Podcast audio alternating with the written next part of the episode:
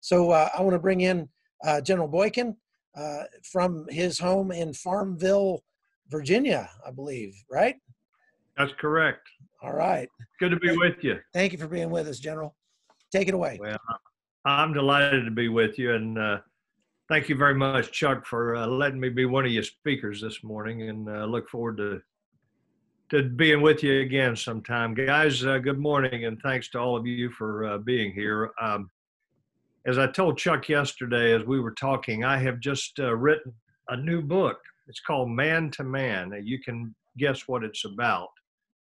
it is a book for men. In fact, my publisher which I think Chuck, you know, Gary Terashita, uh, actually called me and said, you know, you're going to get your butt kicked over this book because it's so countercultural that the left's going to come after you. And I said, well, good. I'm I'm glad to hear that. That's what I was hoping for. But the book will be on shelves on the 14th of April, and uh, you you can you probably need to order it online at Amazon if you want to. Uh, but the book it breaks down uh, what a man is supposed to be into five things that a man is supposed to be. And I want to talk about one of those things today, but let me tell you what those five things are. The man is a defender, defends what he holds dear. Uh, man is a provider. He provides not only, you know, uh, for the financial needs of the family, but he provides direction for the family. A man is a battle buddy. Every man needs a battle buddy. No man is an island. Everybody needs a battle buddy, and they need to be a battle buddy. Uh, as iron sharpens iron, so one man strengtheneth another. A man is a teacher or an instructor. And then finally, a man is a chaplain. And it's in the home, but it's also in, in your circle of friends. It's in the workplace where you're ready in season and out of season. And I go through a lot of uh, personal stories uh, to include some war stories about uh, those five things. I want to talk to you today, though, about man as an instructor. And you know, there is not a, a uh, better example of a time when when uh, our families and our society needs uh, man to step up and be the instructor at such a time as this, a time when there's so much chaos and confusion. We need men, men that are willing to lead, men that know the word of God to step up and be the instructor in their family and in their society. Now is a is a great time. You know, I want to go to the book of Deuteronomy and I want to set the stage for this.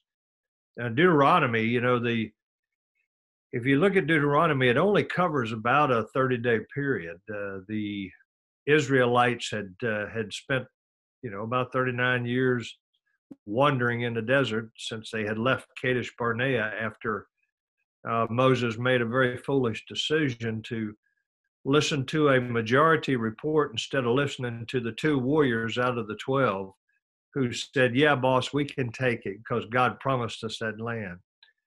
So Moses went with the majority report. They wandered around for another 39 years. They're now east of the Jordan River, right across from Jericho. They're getting ready.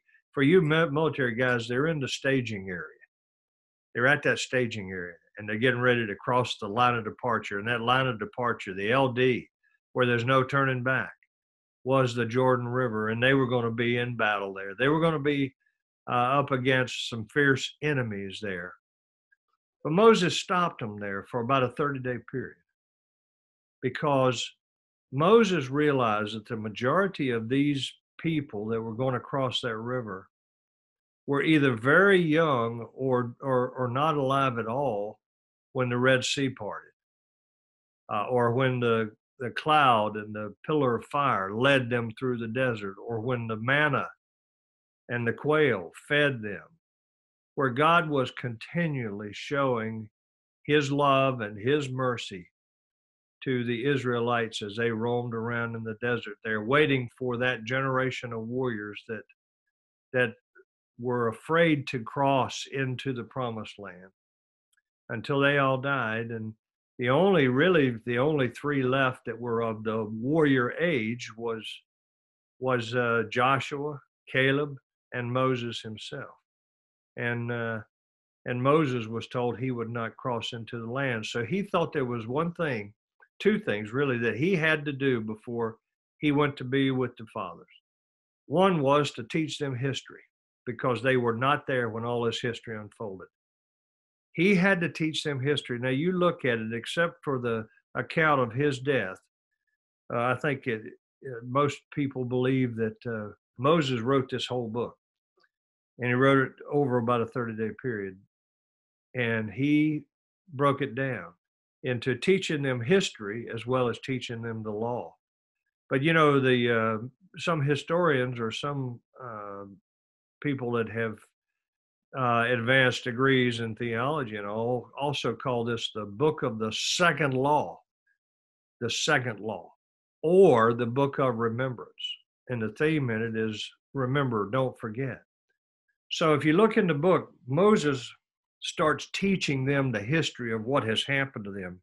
He takes them through um, what exactly they experienced, even though they may not have even been born at the time, or uh, they were very young and wouldn't remember it. But he exhorts them that what I'm teaching you, he's saying, you now teach your family. And in chapter four, where he he he uh, encourages them to be obedient to God. Chapter four of Deuteronomy, if you do have your Bibles, and then in the ninth verse, he says, "Only take heed to yourself and diligently keep yourself, lest you forget the things your eyes have seen." And let's see, and uh, lest they depart from your heart all the days of your life. And listen to this and teach them to your children and your grandchildren, especially concerning the day you stood before the Lord your God in Horeb.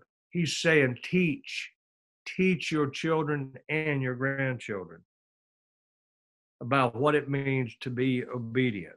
Guys, are we teaching our children or are we doing what Chuck was talking about at the very beginning, dropping them off at Sunday school and relying on somebody else to teach them. We have to teach them about history. And my friends, it is not just about biblical history. You got to teach them about the history of this nation. You know that when over 60% of the young generation today are not proud to be Americans, we have a problem. And that is largely, largely because we have not taught history. A man a man is supposed to be a teacher, an instructor, and we need to teach American history to our children. And that's what Moses was saying to them teach this to your children and grandchildren. And then when they get over to the verse uh, to chapter five, he he says the same similar thing again. Uh, in verse 31 of chapter 5, he says, But as for you, stand here by me and I will speak to you all the commandments, the statutes, and the judgments, which you shall teach them, which you shall teach them. You catch that? That they may observe them in the land which I am giving them to possess. Yeah, you're supposed to be a teacher. And then in, in chapter 6, starting in verse 5, he says, You shall love the Lord your God with all your heart and with all your soul and with all your strength. And these words which I command you today shall be in your heart. You shall teach them diligently to your children, and shall talk of them when you sit in your house, when you walk by the way, when you lie down, and when you rise up. In other words, constantly you are to be teaching. You're to be teaching those around you in particular in your family. And then finally, when you get over to the 11th chapter of, of Deuteronomy and the 18th verse, he repeats something that he said earlier as he's exhorting them to be teachers and instructors. He says, Therefore, you shall lay up these words of mine in your heart and in your soul, and bind them as a sign on your hand and they shall be frontlets between your your eyes. You shall teach them, teach again, the word teach. You shall teach them to your children, speaking of them when you sit in your house when you walk by way and when you lie down and when you rise up. Teach, teach, teach.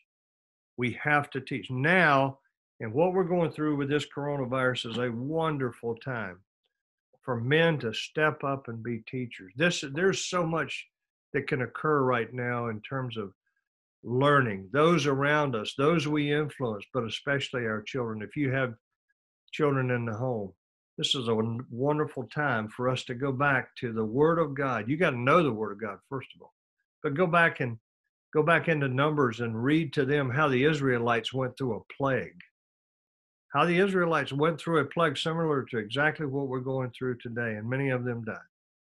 And what eventually brought about the breaking of that curse of the plague. Uh, and, and they were set free from this plague.